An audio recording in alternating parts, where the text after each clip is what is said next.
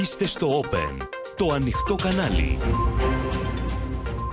Καλησπέρα σας κυρίες και κύριοι. Είμαι ο Γιάννης Παπαδόπουλος και ξεκινά το κεντρικό δελτίο ειδήσεων.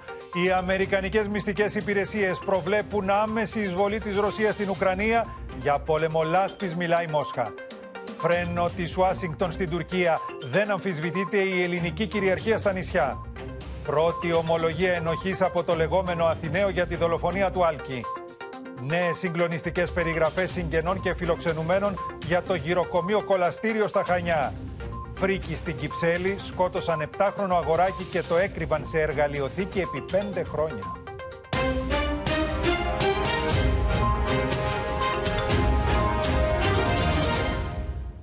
Σε εξέλιξη είναι εδώ και λίγη ώρα η κρίσιμη τηλεφωνική επικοινωνία Biden-Putin και ενώ η ειρήνη στην Ουκρανία κρέμεται από μία κλωστή. Πληροφορίε τη CIA κάνουν λόγο για επικείμενη ροζική εισβολή την προσεχή Τετάρτη.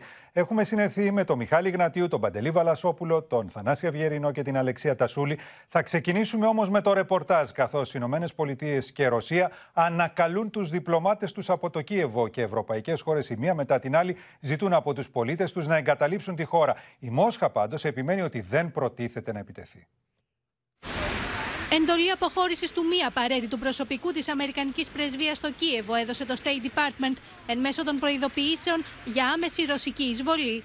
We're in the window uh, when a Russian invasion can start at any time if President Putin so decides. That includes in the coming days. Και η Μόσχα ανακάλεσε μέρος του διπλωματικού της προσωπικού στην Ουκρανία, φοβούμενη προκλήσεις από τις Ουκρανικές αρχές ή τρίτες χώρες. Η εκστρατεία προπαγάνδας που ξεκίνησαν οι Ηνωμένες Πολιτείες και οι σύμμαχοί τους για ρωσική επιθετικότητα κατά της Ουκρανίας έχει προκλητικούς στόχους, ενθαρρύνοντας τις αρχές του Κιέβου να σαμποτάρουν τις συμφωνίες του Μίνσκ. Ακολουθώντας οι Ηνωμένες Πολιτείες και Βρετανία, Γερμανία και Ολλανδία καλούν τους πολίτες τους να εγκαταλείψουν το συντομότερο δυνατόν την Ουκρανία.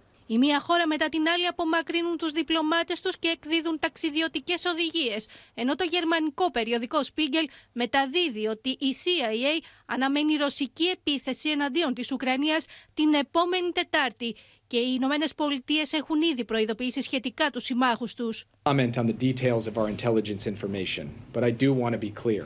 It could begin during the Olympics. If a Russian attack on Ukraine proceeds, it is likely to begin with aerial bombing and missile attacks. Η ιστερία του Λευκού Οίκου είναι αποκαλυπτική όσο ποτέ. Οι Αγγλοσάξονες χρειάζονται πόλεμο, με κάθε κόστος. Η Ουάσιγκτον στέλνει επιπλέον 3.000 μάχημους στρατιώτες στην Πολωνία, την ώρα που η Ρωσία πραγματοποιεί κοινά στρατιωτικά γυμνάσια με την Λευκορωσία και αρχίζει ναυτικές ασκήσεις κοντά στη Χερσόνησο της Κρυμαίας με περισσότερα από 30 πολεμικά πλοία του στόλου της Μαύρης Θάλασσας. Έτοιμο δηλώνει το Κίεβο να αποθήσει οποιαδήποτε επίθεση. and the truth that we have different information. And now the best friend for enemies that is panic in our country.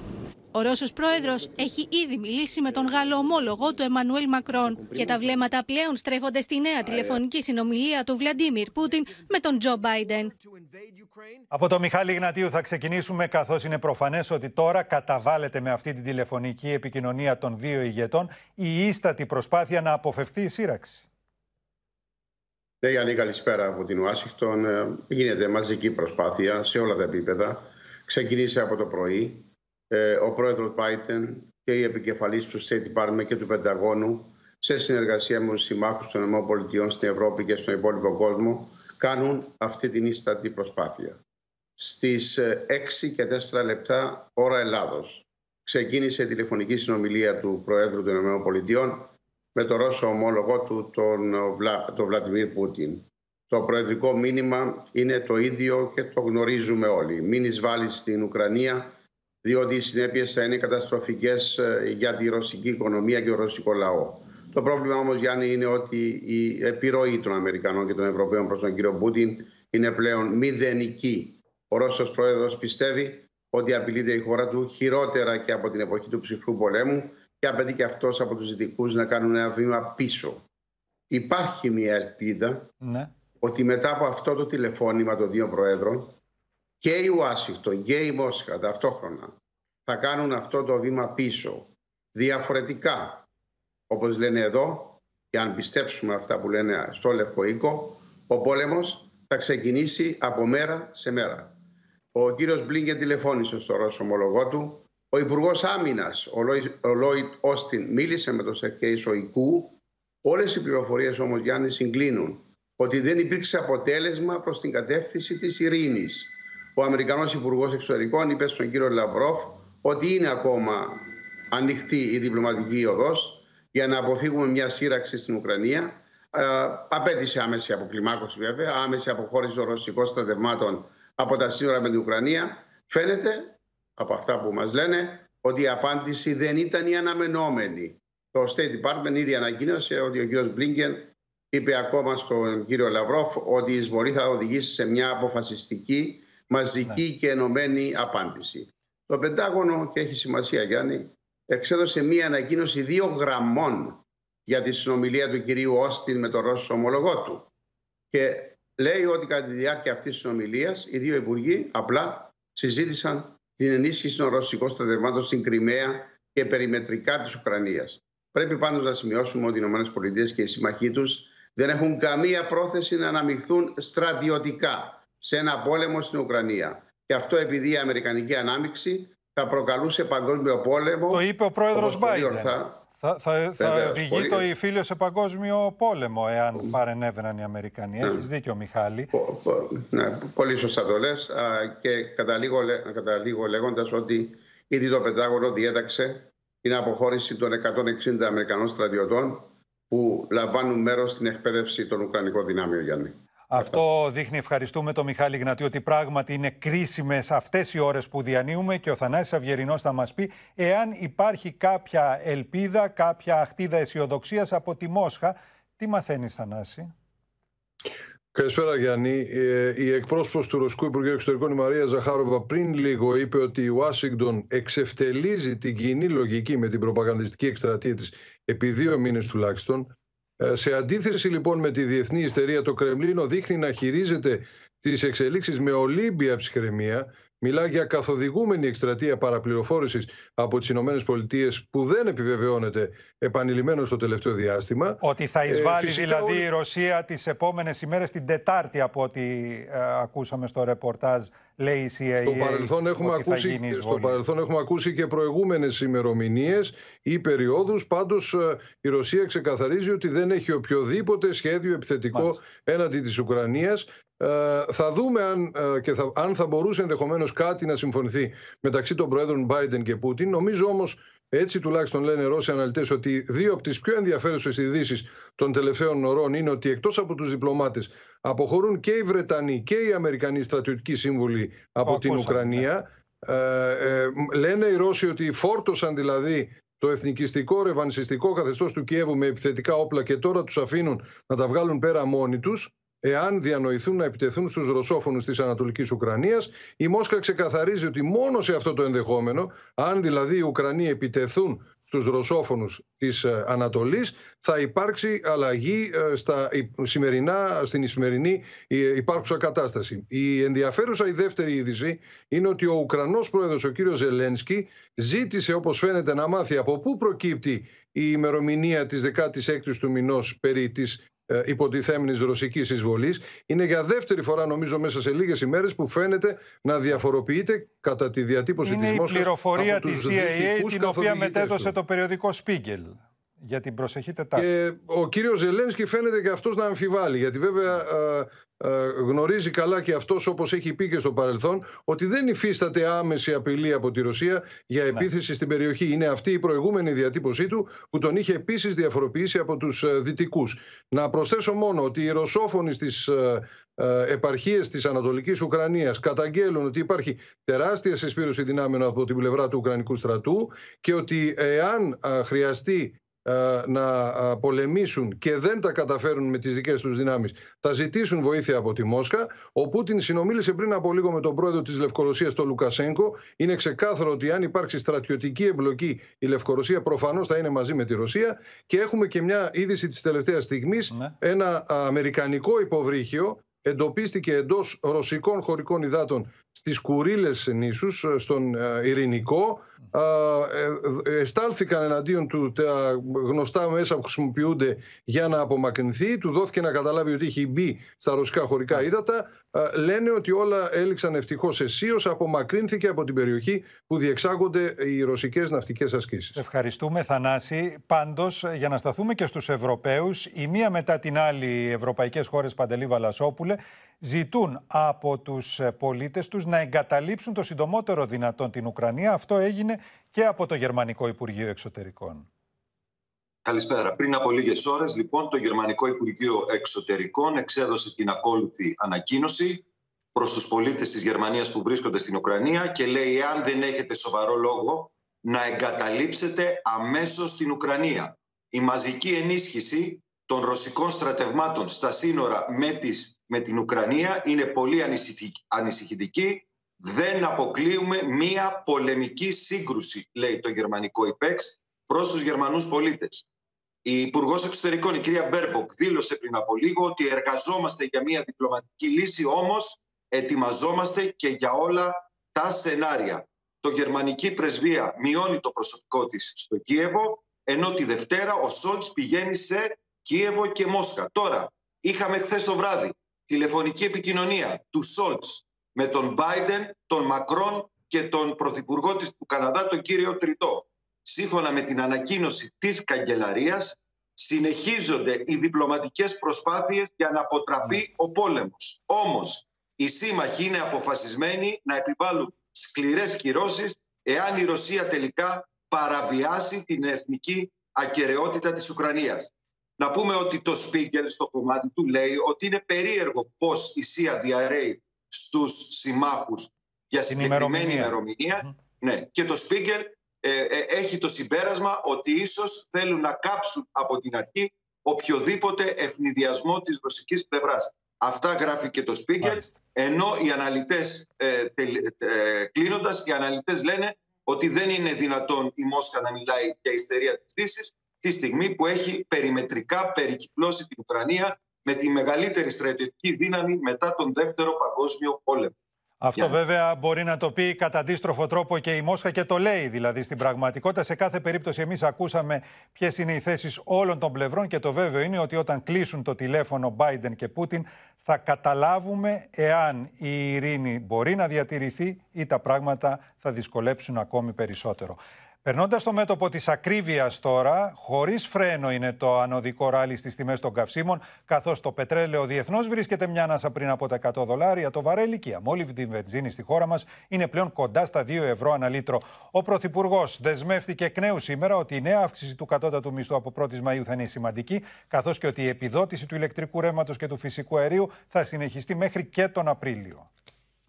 Σε σταυρόλεξο χωρίς λύση εξελίσσεται η ακρίβεια στα καύσιμα με την τιμή στο πετρέλαιο να συνεχίζει την ανεξέλεκτη πορεία του προς τα πάνω, ξεπερνώντας οριακά τα 95 δολάρια το βαρέλι. Στην Ελλάδα, τα πρατήρια καυσίμων πολλούν την αμόλυβδη εδώ και μερικές ημέρες σε τιμές ρεκόρ, γύρω από το 1 ευρώ και 85 λεπτά το λίτρο. Οι πρατήριοι προειδοποιούν: οι τιμές στα καύσιμα ακόμα δεν έχουν πιάσει τα βάνη. Λάβρα. Πανάκριβα. Θα βάζεις ένα 20 και σου λέει για 100 χιλιόμετρα. Κάθε μέρα και λίγο παραπάνω λέει το κόστο.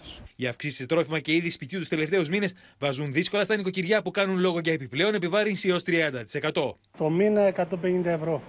Επιπλέον; Επιπλέον. Το σούπερ μάρκετ. Ένα 20-30% πιστεύω έχει ανέβει σίγουρα ένα μέσος προπολογισμός του μηνιαίου νοικοκυριού για το σούπερ μάρκετ. Ο Πρωθυπουργός Κυριάκος Μητσοτάκης, σε συνέντευξή του στο Sky, ξεκαθάρισε πως η υλοποίηση του προπολογισμού είναι αδιαπραγμάτευτη και πως δεν θα υπάρξουν οριζόντια αλλά στοχευμένα μέτρα για τους πιο αδύναμους. Έχουμε τα εργαλεία να στηρίζουμε τους ασθενέστερους στοχευμένα όταν κρίνουμε ότι αυτό πρώτον είναι απαραίτητο, Μάλιστα. σαφέστατα είναι απαραίτητο σε αυτή τη ναι. συγκυρία, και δεύτερον όταν έχουμε την δημοσιονομική δυνατότητα να το κάνουμε. Ο Πρωθυπουργός ξεκαθάρισε πως οι επιδοτήσεις νοικοκυριών και επιχειρήσεων για το ηλεκτρικό ρεύμα και το φυσικό αέριο θα συνεχιστούν τον Μάρτιο και τον Απρίλιο, ενώ εξέφρασε την εκτίμηση πως από την Άνοιξη θα αποκλιμακωθεί το κόστος της ενέργειας.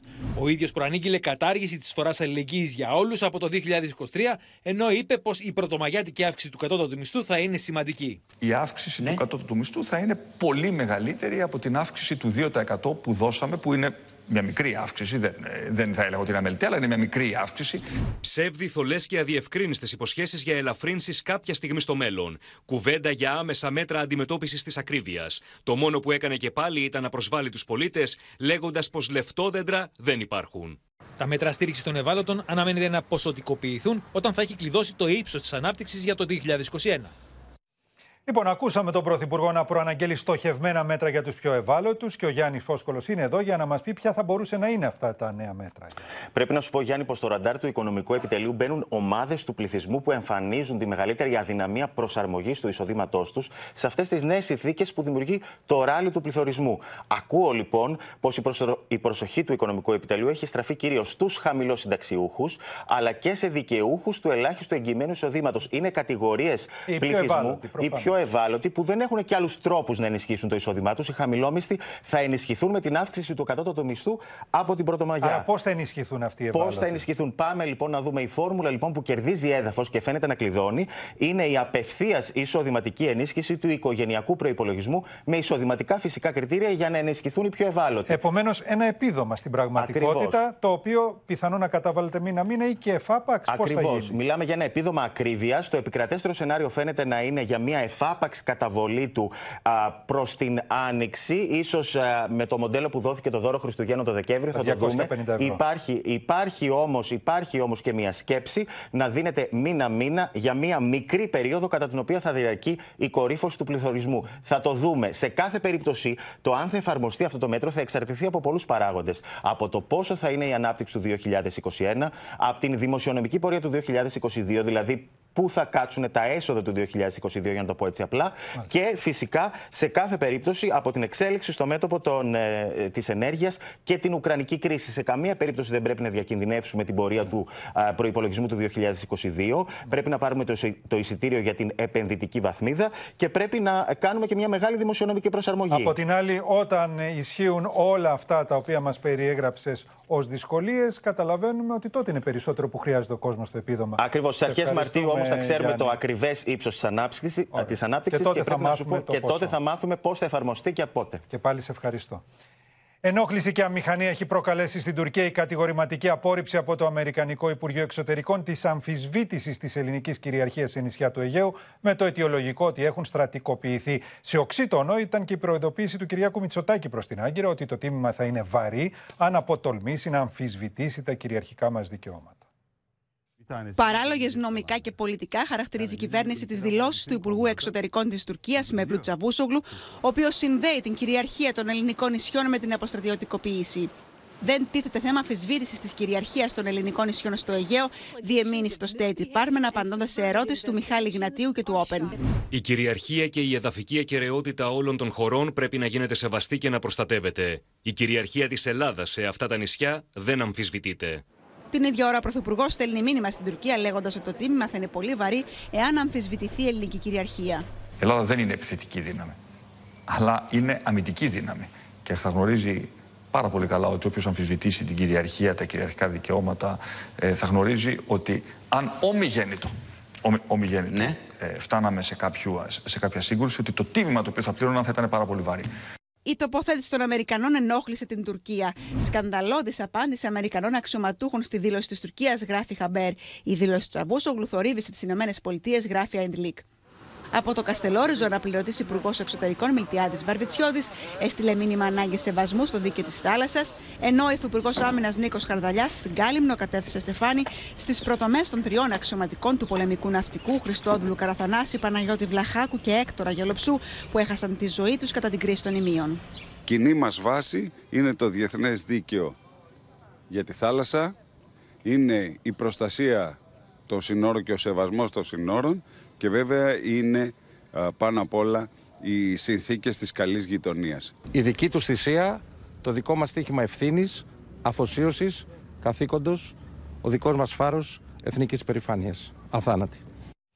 Λοιπόν, είδαμε το ράπισμα και ήταν ηχηρό, Αλεξία Τασούλη, από το State Department απέναντι στους Τούρκους, αλλά προφανώς δεν φτάνει αυτό το θέμα. Είναι και εμείς τι κάνουμε προκειμένου να διαφωτίσουμε την διεθνή κοινή γνώμη.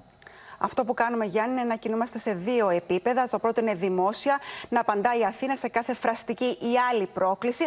Ακόμη και ο ίδιος ο Πρωθυπουργός, αν χρειαστεί, όπως έκανε σήμερα που ναι. απάντησε στην Τουρκία. Το δεύτερο επίπεδο είναι αυτό που γίνεται λιγότερο δημόσια, με συναντήσεις και με επαφές. Η ανακοίνωση, για παράδειγμα, του State Department ήταν αποτέλεσμα και των επαφών και συναντήσεων που είχε εδώ ο Αμερικανός πρέσβης Τζέφρι Πάιτ, ο οποίος ενημερώθηκε αναλυτικά και από τον Υπουργό Εξωτερικών και από τον Υπουργό Εθνικής Άμυνας για την τελευταία ελληνοτουρκική εξέλιξη και την δυσφορία της Αθήνας.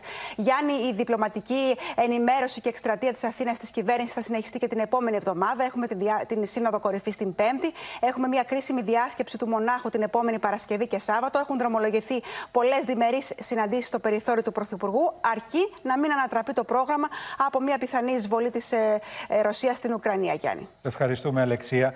Τώρα, στο εσωτερικό της Τουρκίας φουντώνει κοινωνική κατακραυγή για την εκτείναξη του κόστους ζωής. Πολίτες καταραίουν μπροστά στις τηλεοπτικές κάμερες έξω από τα καταστήματα της επιχείρησης ηλεκτρισμού. Ατελείωτες ουρές σχηματίζονται μέσα στο κρύο για λίγο φθηνό ψωμί, ρύζι και λάδι, ενώ αλυσίδα fast food προσφέρει τόστ κενό περιεχομένου μόνο με κέτσαπ. Πριν από λίγο και υπό την πίεση της κοινής γνώμης, ο Ερντογάν ανακοίνωσε μείωση του ΦΠΑ σε είδη πρώτης ανάγκης. Ξεχυλίζει η όργια στην Τουρκία από το δυσβάσταχτο κόστος ζωής με τους πολίτες να προχωρούν σε απεγνωσμένες κινήσεις. Αντιδρώντας τον υπέρογκο λογαριασμό ρεύματος, ο 70χρονο Αμπτί Μπουλμπούλ λιποθύμησε αφού πρώτα προσπάθησε να σκίσει τα ρούχα του.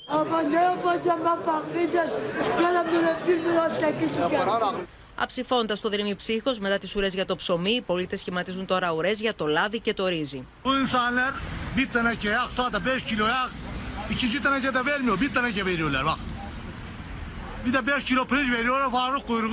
Υπό το βάρος της οργής του κόσμου, ο Ερντογάν ανακοίνωσε νωρίτερα τη μείωση του ΦΠΑ σε βασικά είδη διατροφής, ενώ ο Τούρκος Υπουργός Οικονομικών κάλεσε τους πολίτες που κρύβουν χρήματα στο σπίτι τους να τα καταθέσουν στις τράπεζες. Temel gıda ürünlerinde %8 olan KDV'yi %1'e indiriyoruz.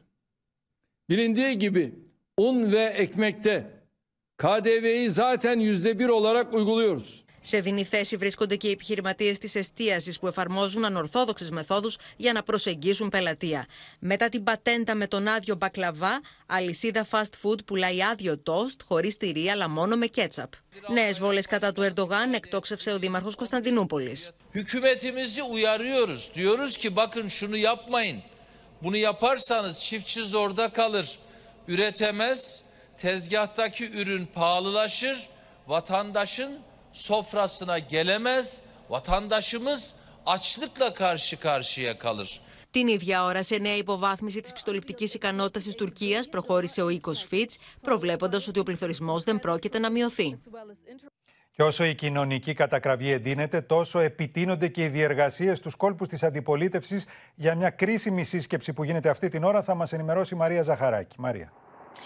Απόψε για πρώτη φορά, Γιάννη, στην πολιτική ιστορία της Τουρκίας, θα λέγαμε, θα καθίσουν, κάθονται μάλλον ήδη τα κόμματα της αντιπολίτευσης σε ένα τραπέζι, προκειμένου να συστήσουν ένα κοινό μέτωπο κατά του Ερντογάν.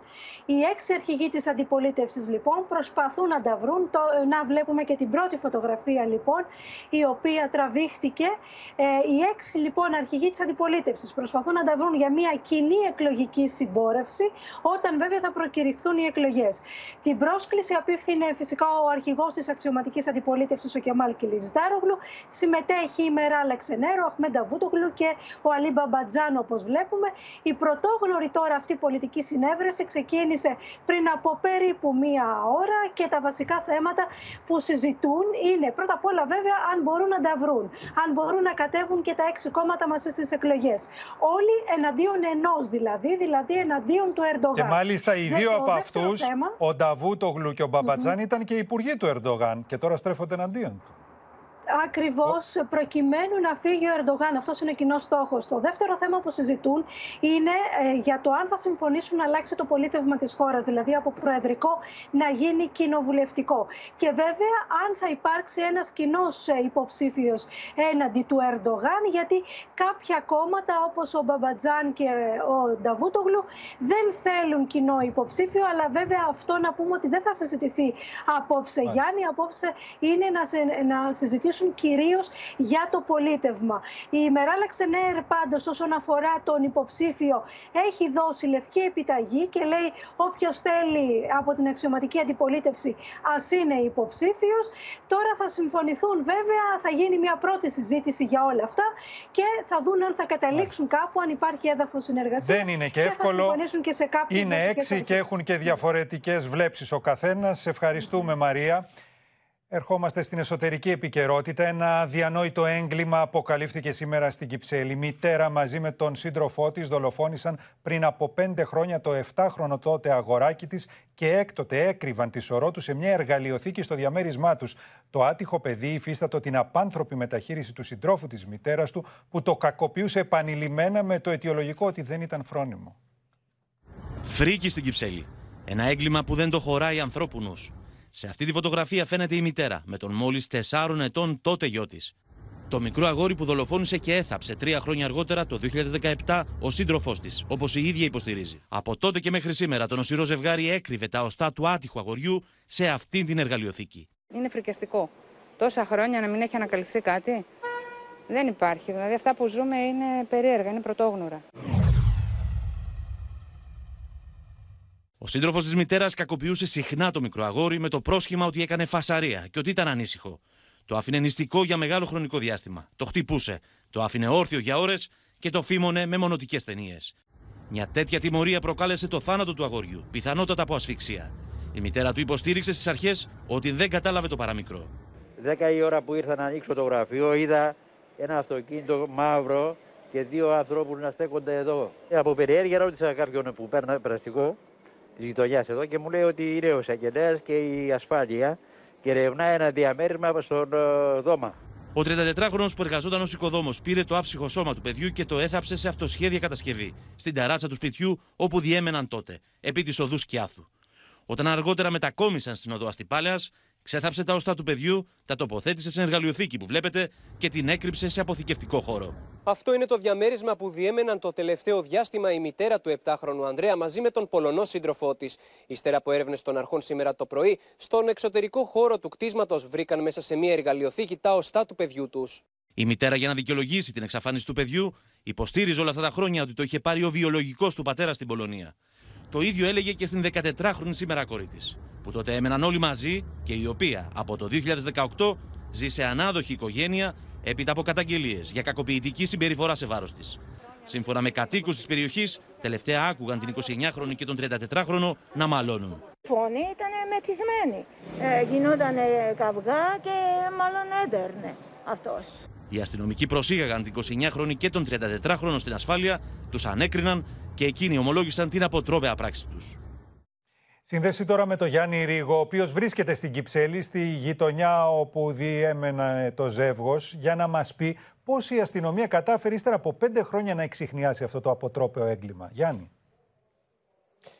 Ναι, Γιάννη, να σου πω ότι από το 2017 ε, όλοι γνώριζαν ότι το παιδί βρίσκονταν μαζί με τον ε, βιολογικό του πατέρα στην Πολωνία. Πριν από λίγες ημέρες όμως, ένας ε, οικογενειακός φίλος του ζευγαριού ε, πήγε στις ε, αρχές και ανέφερε ότι ο σύντροφος της μητέρας του 7χρονου Ανδρέα είχε απασχολήσει, γνώριζε ότι είχε μάθει κάποιες πληροφορίες ότι είχε κάποια εμπλοκή με ναρκωτικά, αλλά και ότι είχε κάποια εμπλοκή και σε μια δολοφονία. Αυτό ήταν και που κίνησε τις υποψίες στους αστυνομικούς. Άρχισε λοιπόν να ξετυλίγεται το κουβάρι της συγκεκριμένης υπόθεσης. Ε, να σου πω ότι οι ελληνικές αρχές έφτασαν ε, ακόμα ε, σε επικοινωνία και με τις πολωνικές για να εξακριβώσουν τι ακριβώς έχει συμβεί.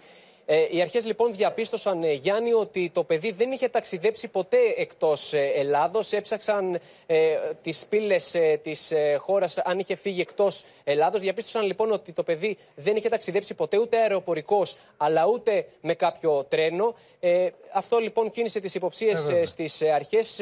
Ειδοποίησαν λοιπόν, πήγαν στην αστυνομία, συνελήφθησαν πρώτα ο άντρας. Ε, να σου πω ότι εκείνος με απόλυτη ψυχρότητα περιέγραψε τι ακριβώς έχει συμβεί. Ε, πού είχαν κρύψει δηλαδή το πτώμα, στη συνέχεια πώς το μετέφεραν μέσα στην εργαλειοθήκη στο σπίτι όπου βρισκόμαστε και πού το είχαν κρύψει. Στη συνέχεια η δε μάνα, ε, η, οποία ανέφερε ότι δεν γνώριζε τίποτε ότι το παιδί της είχε μεταφερθεί ε, μέσα στην εργαλειοθήκη. Ναι, αλλά γνώριζε ότι είχε δολοφονηθεί το παιδί της. Γιατί μπροστά στα μάτια της το δολοφόνησε ο σύντροφός της μέσα, στην αυτοσχέδια, μέσα στον αυτοσχέδιο τάφο που είχαν φτιάξει στο προηγούμενο σπίτι όπου διέμεναν. Αύριο τώρα, Γιάννη, η μητέρα αναμένεται να οδηγηθεί στον ε, εισαγγελέα. Το ίδιο θα συμβεί και με τον ε, σύντροφό της την ερχόμενη Τρίτη. Μάλιστα. Σε ευχαριστούμε, Γιάννη. Στην ανάκριση για τη δολοφονία του Άλκη τώρα, για πρώτη φορά ένας από τους κατηγορουμένους, ο 25χρονος Αθηναίος, παραδέχτηκε πως χρησιμοποίησε μαχαίρι αλλά για τη δολοφονία δείχνει τον συγκατηγορούμενό του με το δρεπάνι, ο οποίος τον είχε υποδείξει με τη σειρά του ως δράστη. Τα πρώτα αποτελέσματα της ανάλυσης του DNA έδειξαν γενετικό υλικό του Άλκης στη λεπίδα του δρεπανιού και ενώ συνεχίζεται η έρευνα για τον 12ο ύποπτο που αναζητείται. Για πρώτη φορά, ο 25χρονο γνωστός και ως Αθηναίος, τον οποίο συγκατηγορούμενος του υπέδειξε ως τον άνθρωπο που μαχαίρωσε τον 19χρονο Άλκη, φέρεται να παραδέχτηκε πως χρησιμοποίησε το αιχμηρό αντικείμενο που είχε στο χέρι του, χωρίς όμως να διευκρινίζει ποιον χτύπησε. Έδωσα δύο τσιμπιές με το μαχαίρι στην αριστερή πλευρά ενός παιδιού που ήταν όρθιο, χωρίς να ξέρω ποιος είναι. Υπήρχε αναταραχή. Ακολούθησε κυνηγητό και έφυγα από εκεί. Και ενώ οι συλληφθέντες αλληλοκατηγορούνται για τα χτυπήματα που κόστησαν τη ζωή στον Άλκη, τα αποτελέσματα από την ανάλυση του DNA δείχνουν ότι υπήρχε γενετικό υλικό του άτυχου 19χρονου τόσο στη λεπίδα του Δρεπανιού όσο και στο κομβίο αναδίπλωσής του την ώρα που ο 21 ετών ΙΚ που έφερε το Δρεπάνι αρνείται ότι το χρησιμοποίησε. Το γλουτό το τραύμα είναι, έχει σχόρηση το μαχαίρι 15 εκατοστά. Μας είπε ο ιατροδικαστής ότι σε όποιο σημείο του κορμού εάν υπήρχε αυτό, αυτή η μαχαιριά, θα, ε, θα τον είχε σκοτώσει. Μετά από πολύ ώρε απολογίες, τέσσερις ακόμη κατηγορούμενοι, ανάμεσα στους οποίους και ο 25χρονο Αθηναίος, με σκυμμένο κεφάλι και φορώντας κουκούλες, προφυλακίστηκαν, ανεβάζοντας το συνολικό αριθμό τους σε 10. Με τη σύμφωνη γνώμη ανακρίτρια και εισαγγελέα και οι τέσσερις κατηγορούμενοι κρίθηκαν προσωρινά κρατούμενοι και πήραν το δρόμο για τις φυλακές. Υπάρχουν ανακριτικές πράξεις που εκκρεμούν και σύντομα θα δοθεί, νομίζω, η απάντηση σε όλα τα ζητήματα. Οι τρεις από τους τέσσερις που προφυλακίστηκαν και επέβαιναν στο μαύρο κλειό ισχυρίστηκαν πως δεν έπαιξαν ενεργό ρόλο στην δολοφονία του 19χρονου. Όταν έφτασα στο σημείο, το επεισόδιο είχε τελειώσει και γύρισα στο αυτοκίνητο. Ζητώ συγγνώμη που ήμουν εκεί. Ήμουν γύρω από το αυτοκίνητο, δεν πήγα καθόλου στο σημείο. Δεν είδα τίποτα από το επεισόδιο. Έμεινα έξω από το αυτοκίνητο. Τον αποτροπιασμό του για τη δολοφονία του 19χρονου εξέφρασε σε συνέντευξή του στο Sky ο Πρωθυπουργός Κυριάκος Μητσοτάκης και προανήγγειλε αυστηρότερα μέτρα για την πάταξη φαινομένων βίας, όπως ότι δεν θα έχουν κανένα ανασταλτικό χαρακτήρα οι ποινές και οι οργανωμένοι θα μπαίνουν στα γήπεδα μόνο με εισιτήριο διαρκείας. Ανατρίχιασα. Ε, σοκαρίστηκα όπως και όλοι οι Έλληνες από αυτό το οποίο ε, έγινε στην, ε, στη Θεσσαλονίκη. Εάν δεν λύσουμε το θέμα της βίας τώρα, ναι. δεν θα το λύσουμε ποτέ. Και αν κάποιοι λίγοι ε, ε, χούλιγκαν ε, ναι. είναι στα κάγκελα ξύδι. Λυπάμαι. Δεν είναι αυτό το ελληνικό ποδόσφαιρο, δεν είναι αυτοί οι Έλληνες φύλαθοι. Από την πλευρά της, η μητέρα του αδικοχαμένου Άλκη ξεκαθαρίζει ότι δεν θέλει να έχει την παραμικρή επαφή με την πλευρά των εμπλεκόμενων στη δολοφονία του γιού της. Δεν θέλω, δεν επιθυμώ καμία επικοινωνία με την απέναντι πλευρά. Δεν θέλω να περάσω σε καμία αντιπαράθεση, ε, να ανταλλάξουμε λόγια, μηνύματα, καμία τέτοια κίνηση. Ε, με τους δολοφόνους του παιδιού μου, γιατί ουσιαστικά μιλάμε για δολοφόνους, δεν θέλω καμία επικοινωνία. Την ίδια ώρα σε εξέλιξη είναι οι έρευνες και για τον εντοπισμό του οδηγού του τρίτου οχήματος, που ως τώρα δεν έχει ταυτοποιηθεί, ενώ οι απολογίες των συλληφθέντων ολοκληρώνονται τη Δευτέρα με τον 20χρονο που είχε διαφύγει στην Αλβανία. Για αυτόν τον 12ο ύποπτο τώρα, στα ίχνη του οποίου φαίνεται ότι είναι η αστυνομία, θα να μας ενημερώσει ο Άρης Κουτσιούκης. Άρη. Επίμονες λοιπόν, Γιάννη, είναι οι αναζητήσεις της αστυνομίας για τον εντοπισμό του οδηγού του τρίτου οχήματος, αυτού του γκρι πόλο που έστριψε στην οδό Γαζή λίγο πριν αρχίσει η επίθεση στην ε, παρέα του Άλκη. Να σας πω πως, όπως μας έλεγαν αστυνομικοί, είναι ζήτημα τιμής για εκείνους ο εντοπισμός του και η σύλληψή του, προκειμένου να παραδοθεί στην ε, εισαγγελία για να απολογηθεί για τις ε, πράξεις του. Να σας πω πως, σύμφωνα με πληροφορίες του Open, μάλιστα, τις τελευταίες ώρες στενεύει ο κλειός γύρω από το συγκεκριμένο άτομο, το οποίο και το έχουν περιγράψει κατηγορούμενοι για την υπόθεση. Έχουν και δώσει και το μικρό του όνομα. Να αναφερθεί και στο όνομά του. Ακριβώς. Φαίνεται λοιπόν πως δεν αποκλείεται τις επόμενες ώρες, Γιάννη, ε, να ε, έχουμε και εξελίξεις στη συγκεκριμένη υπόθεση. Την ίδια ώρα είμαστε και λίγο πριν κλείσει ο κύκλος των απολογιών των 11 συλληφθέντων. Δευτέρα το μεσημέρι έρχεται και ο 11ο. Ήταν ο 20χρονο που είχε διαφύγει στην Αλβανία, θυμίζω, και μετά από διαβουλεύσεις με τον δικηγόρο του παραδόθηκε στις ε, ελληνικές αρχές. Εκείνος αναμένεται να υποστηρίξει ότι βρισκόταν στο λευκό αυτοκίνητο, κατέβηκε χωρίς να έχει κάποιο όπλο, κάποιο αντικείμενο στα χέρια του. Δεν χτύπησα κανέναν, λέει χαρακτηριστικά. Μόνο καταδίωξα κάποια από τα άτομα που βρίσκονταν στο σημείο. Ευχαριστούμε, Αρή. Λουκέτο σε παράνομου συνδέσμου οπαδών που λειτουργούσαν στην Αττική Εβαλή Αστυνομία. Ο Γιώργος Κρατημένος έχει εδώ το ρεπορτάζ. Γιώργο. Γιάννη, σε συνολικά 21 ελέγχους που πραγματοποίησε σε συνδέσμους οπαδών της Αττικής η αστυνομία, διαπίστωσε ότι οι 12 από αυτούς λειτουργούσαν παράνομα, δηλαδή δεν είχαν πάρει άδεια λειτουργίας από τις αρμόδιες αρχές. Μάλιστα, θα πρέπει να σου πω ότι σε τρεις από αυτούς βρέθηκαν και κατά κατασχέθηκαν ρόπαλα, κοντάρια, καπνογόνα, κροτίδες και σιδηρογροθιές. Σχηματίστηκε, συνελήφθησαν οι προσωρινά υπεύθυνοι των συνδέσμων αυτών, σχηματίστηκε δικογραφία σε βάρος τους και οδηγήθηκαν στον αρμόδιο εισαγγελέα.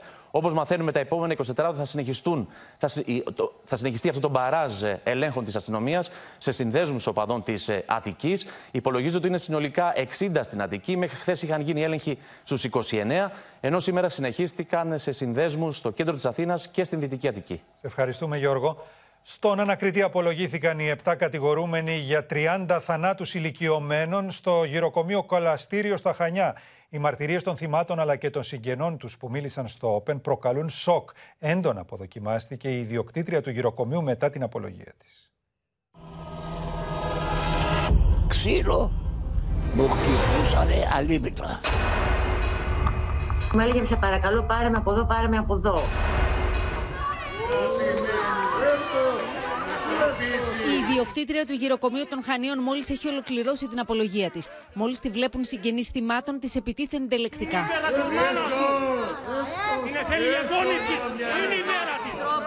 Η μητέρα μου μετά που πήγε εκεί μέσα,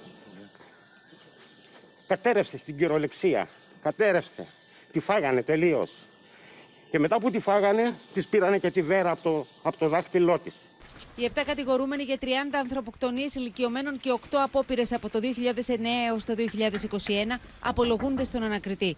Εκτός από την ιδιοκτήτρια του γυροκομείου και την 43χρονη κόρη της, εξηγήσεις δίνουν γιατροί και νοσηλευτές. Όλα αυτά είναι ένα προϊόν σκευωρίας. Ε, μάλιστα, προσκομίστηκαν και συγκεκριμένες ένορκες καταθέσεις που αναφέρουμε σε ποια άτομα πλησίαν σε συγκεκριμένους ανθρώπους. Όλοι τους κατηγορούνται ότι είχαν μετατρέψει το γυροκομείο σε κολαστήριο. Οι μαρτυρίες συγκλονίζουν. Με έπαιρνε ο, ο άντρας μου τηλέφωνο και μου λέει η Ελένη βοήθεια. Εδώ λέει είναι το κολαστήριο, εδώ με, με, με χτυπάνε, πεινάω. δεν είναι ανθρώποι, φωνάζω γιατί ελερώθηκα και δεν έρχονται να με καθαρίσουν. Ντροπή! Ντροπή σας! Δύο χρόνια δεν μιλάω. Δύο χρόνια. Με ό,τι συνεπάγεται αυτό, τρία παιδιά έχω. Με εκβιάζουν ότι έχω τρία παιδιά μαζί με τους συγγενείς των θυμάτων και μία πρώην εργαζόμενη του γυροκομείου. Απολύθηκα γιατί διεκδικούσα σαπούνια και χαρτιά υγείας και χαρτοπετσέτες για τους ηλικιωμένους. Γιατί έφερνα λίγο φαΐ να φάνε ή μοιραζόμουν μαζί τους το τσουρέκι. Βλέπεις συναδέλφους της που ακόμη σιωπούν και ξεσπά.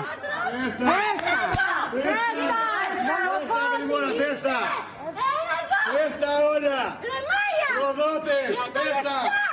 Τέλη Ιουλίου ήρθαν, μπήκαν στη δομή 14 άτομα και μέσα σε μια εβδομάδα, το πολύ 10 μέρες, είχαν όλα πεθάνει. Όλη μέρα οι άνθρωποι ήταν ακινητοποιημένοι, δεμένοι σαν ζώα, σαν αυτιστικά. Οι καταγγελίες στο Όπεν από συγγενείς θυμάτων προκαλούν οργή και αποτροπιασμό. Εγώ είχα τη γιαγιά μου εκεί πέρα, τους τελευταίους μήνες του 13. Ναι. Ε, την ανεβάζανε από το μπάνιο, λοιπόν, πάνω σε μια αναπηρική καρεκλίτσα, δεμένα, χέρια-πόδια, με ημάντε. Μόλις ολοκληρωθούν οι απολογίες και των 7 κατηγορουμένων, ανακριτής και εισαγγελέας θα αποφασίσουν για το εάν προφλεκιστούν ή όχι. Τα κομμάτια του παζλ που θα οδηγήσουν σε σαφείς απαντήσεις σχετικά με το θάνατο των τριών παιδιών στην Πάτρα αναζητούν οι ειδικοί και οι αρχές. Σύμφωνα με ιατροδικαστές, ο θάνατος του τρίτου παιδιού της οικογένειας αναμένεται να ρίξει φως στην υπόθεση που συγκλονίζει το Πανελλήνιο. Η μάνα των τριών κοριτσιών από την Πάτρα που χάθηκαν διαδοχικά μέσα σε μόλις τρία χρόνια λύνει τη σιωπή της. Ζητά να σταματήσουν οι ψήθυροι και να γίνει έρευνα σε βάθος για τα αίτια της τραγωδίας. Α ψάξουν ό,τι θέλουν. Εδώ έφτασαν στο σημείο να κατηγορούν. Δηλαδή η Ήριδα, ένα παιδί που είχε πρόβλημα εκγενετής, ακόμη και γι' αυτό λένε διάφορα. Εγώ φυσικά ζητώ να γίνει έρευνα. Η οικογένεια θέλει να γίνει έρευνα. Και θέλει έρευνα για να σταματήσουν οι εικασίες. Θέλουμε να ηρεμήσουν τα παιδιά μας. Τα αποτελέσματα των τοξικολογικών, ιστολογικών αλλά και γονιδιακών εξετάσεων που αναμένονται μέχρι τα τέλη Φεβρουαρίου είναι το κλειδί στη λύση του μυστηρίου, σύμφωνα με τους ένα μεγάλο ερώτημα που υπάρχει αυτή τη στιγμή είναι ότι δυστυχώς οι δύο πρώτοι θάνατοι, έτσι ακριβώς όπως τα ανακοίνωσε η οικογένεια ίδια ε, τις αιτίες θανάτου και τα απορίσματα των ιατροδικαστών ουσιαστικά δεν συνδέονται μεταξύ τους. Δηλαδή σε, ένα, ε, σε μια κληρονομική νόσο θα λέγαμε, ε, σε μια γενετής νόσο η οποία οφείλεται σε ένα κακό γονιδίωμα να το πούμε απλά, ναι. θα περιμέναμε ο πρώτος και ο δεύτερος θάνατος να είχαν ταυτόσιμη αιτία θανάτου και ταυτόσιμο μηχανισμό. Η Οι θάνατοι των δύο πρώτων παιδιών εξηγήθηκαν ιατροδικαστικά. Όμως ο θάνατος της Τζορτζίνας προκαλεί αναπόφευκτα συγκρίσεις, σύμφωνα με τον ειδικό ιατροδικαστή Χαράλα Μποκούτσι. Αν τα βάλουμε και τα τρία περιστατικά παράλληλα και τα μελετήσουμε παράλληλα και γίνεται αυτή η δουλειά από ό,τι έχουμε αντιληφθεί, θα μπορούμε να δούμε μοτίβα, ομοιότητες ή κάτι που θα κεντρήσει την προσοχή και έτσι θα προχωρήσουμε σε αναγνώριση το του έχει συμβεί. Είμαστε στη διάθεση της δικαιοσύνης για οτιδήποτε χρειαστεί να, να διερευνήσουν εν συνόλο όλα αυτά τα τρία περιστατικά ε, και να βοηθήσουμε κι εμείς όσο μπορούμε να λυτρώσουμε και την οικογένεια. Ενδεχόμενο εκταφής της μικρής Τζορτζίνας δεν υπάρχει, καθώς ό,τι ήταν απαραίτητο για την έρευνα έχει ληφθεί από τους ιατροδικαστές. Τα ευρήματα όμως δεν αποκλείεται στο να οδηγήσουν τι αρχές να ζητήσουν την εκταφή των δύο άλλων κοριτσιών για περαιτέρω έρευνα. Εάν αυτή τη στιγμή στο τρίτο παιδί βρούμε κάτι ασυνήθιστο, εκεί ουσιαστικά θα έχει μεγάλο νόημα το να γίνει πράγματι εκταφή στα δύο προηγούμενα παιδιά. Το τμήμα ανθρωποκτονιών της Γενικής Αστυνομικής Διεύθυνσης Αθηνών, που ερευνά την υπόθεση, έχει καλέσει να μεταβούν στην Αθήνα και γιατροί από την Πάτρα, οι οποίοι ασχολήθηκαν ιατρικά με τις περιπτώσεις αυτές. Περνάμε τώρα στα του κορονοϊού με μια ευχάριστη είδηση από τη Δέσποινα Βλεπάκη. Σε ακούμε, Δέσποινα. Αποσωληνώθηκε ένα από τα τρία παιδιά που ήταν διασωληνωμένο. Πρόκειται για τον 15χρονο που είναι διασωληνωμένο, ήταν διασωληνωμένος εδώ και μέρες στο παιδό Ναγλαία Κυριακού. Το παιδί είχε πάει εκεί με κρανογκεφαλικέ κακώσεις μετά από τροχαίο. Είχε βρεθεί όμως και θετικό στον κορονοϊό. Παραμένει στην εντατική. Να σου πω ότι μειώνονται οι εισαγωγές και οι προσελεύσεις με κορονοϊό στα νοσοκομεία. Και το άλλο καλό νέο είναι ότι ανάλογα με τις ανάγκες, κάθε νοσοκομείο δίνει όλο και περισσότερα τακτικά χειρουργία που τα έχουν ανάγκη οι ασθενείς, όπως καταλαβαίνεις. Τώρα, στα νέα της πανδημίας τα σημερινά, 66 άνθρωποι έχασαν τη ζωή τους από επιπλοκές του κορονοϊού. Είναι 507 οι διασωληνωμένοι ασθενείς και 16.442 τα κρούσματα. Από αυτά, τα 4.664 εντοπίστηκαν στην Αττική. Ακολουθεί η Θεσσαλονίκη με 1.966 μολύνσεις. Έγιναν 383.000 περίπου τεστ. Ευχαριστούμε, Δέσποινα. Πάντως, οριστικά εγκαταλείπεται κάθε σκέψη για διεξαγωγή των φετινών καρναβαλικών εκδηλώσεων, καθώς η άρση των περιοριστικών μέτρων θα γίνει τελικά σταδιακά και με απότερο στόχο να είναι το φετινό Πάσχα καλύτερο από τα προηγούμενα. Επιφυλακτικοί εμφανίζονται οι επιστήμονες για περαιτέρω χαλάρωση των μέτρων, καθώς η αποκλιμάκωση των σκληρών δικτών της πανδημίας γίνεται με αργούς ρυθμούς, ενώ και η θνητότητα παραμένει στα ύψη. Καλώς το κάνουμε και περιμένουμε λίγο περισσότερο χρονικό διάστημα. Εμείς υπολοιπόμαστε σε ε, ευρύτητα ε, εμβολιασμού στην κοινότητα. Την ερχόμενη εβδομάδα αναμένεται να συνεδριάσει η Επιτροπή των Εμπειρογνωμόνων με το ενδεχόμενο των παρελάσεων στις καρναβαλικές εκδηλώσεις να απομακρύνεται και τους επιστήμονες να συζητούν μόνο για κάποιες εκδηλώσεις με πρωτόκολλα. Καρναβάλι υπό τη μορφή, αντιλαμβάνεστε τώρα, υπό τη μορφή που γινόταν οι μεγάλε παρελάσει και το συγχρονισμό που υπήρχε, είναι αδύνατο να γίνει υπό τι προπαρούσε συνθήκες. Οι ειδικοί αναμένεται να δώσουν το πράσινο φως για την αύξηση πέραν του 10% της πληρότητας στα γήπεδα για αποκλειστικά εμβολιασμένους θεατές. Η ανησυχία παραμένει για τους ανεμβολίαστου άνω των 60 ετών που βρίσκονται στην πρώτη γραμμή κινδύνου από την επέλαση της πανδημίας. Το 90% των θανάτων είναι σε ανθρώπους που είναι 60 ετών και πάνω. Ένας μεγάλος αριθμός ανθρώπων αυτής της ηλικίας που δίνει και τους θανάτους. Και αντίστοιχα συνεισφέρει σε μεγάλο ποσοστό στην πίεση στα νοσοκομεία. Έχουμε 300.000 συμπολίτες μας άνω των 60 ετών που δεν έχουν εμβολιαστεί καθόλου. Δεκάδες πιστοί διαδηλώνουν έξω από τα γραφεία της Μητρόπολης Νεαπόλεω και Σταυρούπολεω στη Θεσσαλονίκη για την απομάκρυνση του ιερέα επειδή δεν τηρούσε τα μέτρα για τον κορονοϊό. Την ίδια ώρα πάντως ο Μητροπολίτης Μυτιλίνη έθεσε σε αργία ανεμβολία στο ιερέα, χωρίς ωστόσο να του στερήσει τον μισθό, επειδή είναι πολύτεκνο και έλαβε τη δέσμευσή του ότι σύντομα θα εμβολιαστεί. Στον Καναδά, φουντώνει η αντιπαράθεση ανάμεσα στις αρχές και τους οδηγούς φορτηγών που διαμαρτύρονται για την ε, ανάγκη επίδειξης εμβολιαστικού πιστοποιητικού και έχουν κάνει κατάληψη γέφυρας η οποία ενώνει τον Καναδά με τις Ηνωμένες Πολιτείες. Στη Γαλλία, η αστυνομία έκανε χρήση χημικών εναντίον οδηγών που ανήκουν επίσης στο αντιεμβολιαστικό κίνημα και οι οποίοι έφτασαν με τα οχήματά τους στο Παρίσι για να διαδηλώσουν. Με δακρυγόνα η αστυνομία αποθεί το πλήθος στο κέντρο του Παρισιού φωνάζοντας συνθήματα κατά του εμβολιαστικού πιστοποιητικού, διαδηλωτές έχουν συγκεντρωθεί στα ηλίσια πεδία και την αψίδα του Θριάμβου. Οδηγοί με τα οχήματά τους έχουν δώσει ραντεβού στην πρωτεύουσα της Γαλλίας με το κομβόι της ελευθερίας, όπως το αποκαλούν. Αστυνομικοί σπάνε το τζάμι σε ένα από τα οχήματα και βγάζουν τον οδηγό.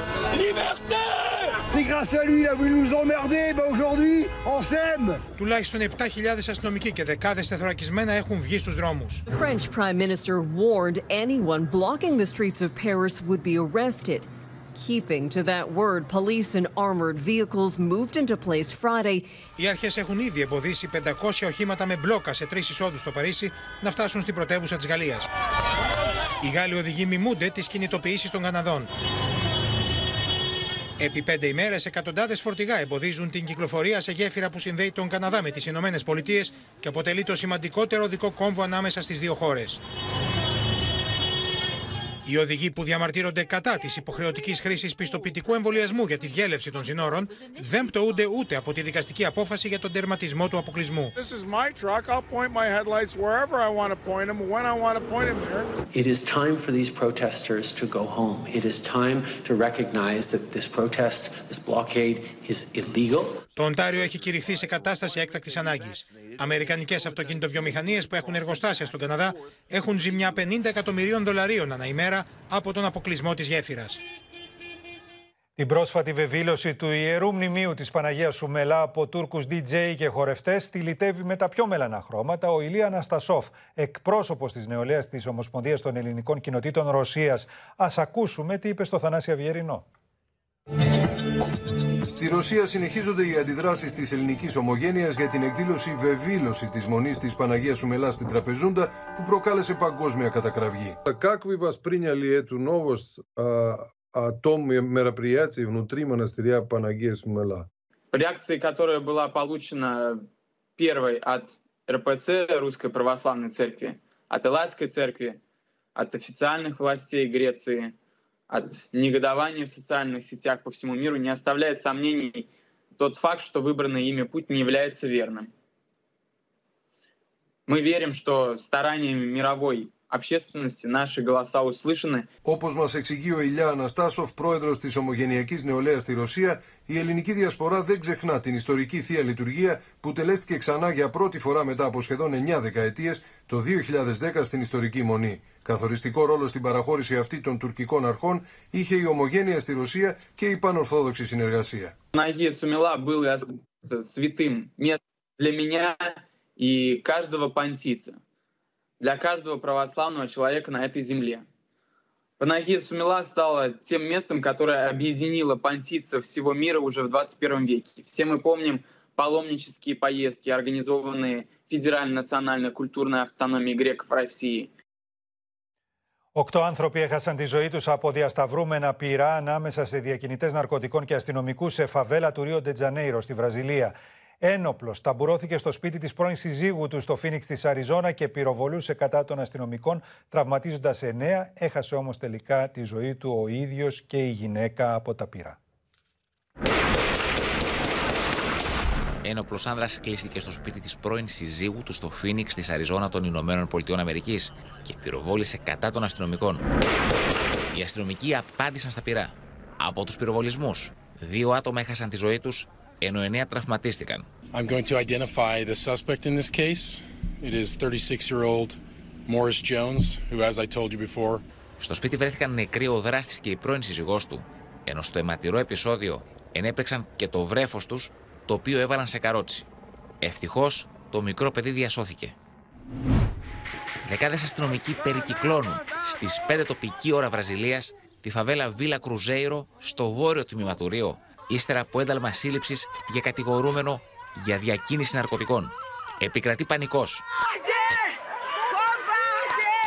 Η κάμερα του κινητού καταγράφει σκηνές κινηματογραφικής ταινίας δράσης. Ακολουθεί ανταλλαγή πυροβολισμών, η οποία διαρκεί τρεις ώρες. Ο βασικός ύποπτος όμως καταφέρνει να ξεφύγει από τη βραζιλιάνικη αστυνομία. Δυστυχώς, 8 άνθρωποι σκοτώθηκαν, τα στοιχεία των οποίων όμως δεν έχουν δημοσιοποιηθεί.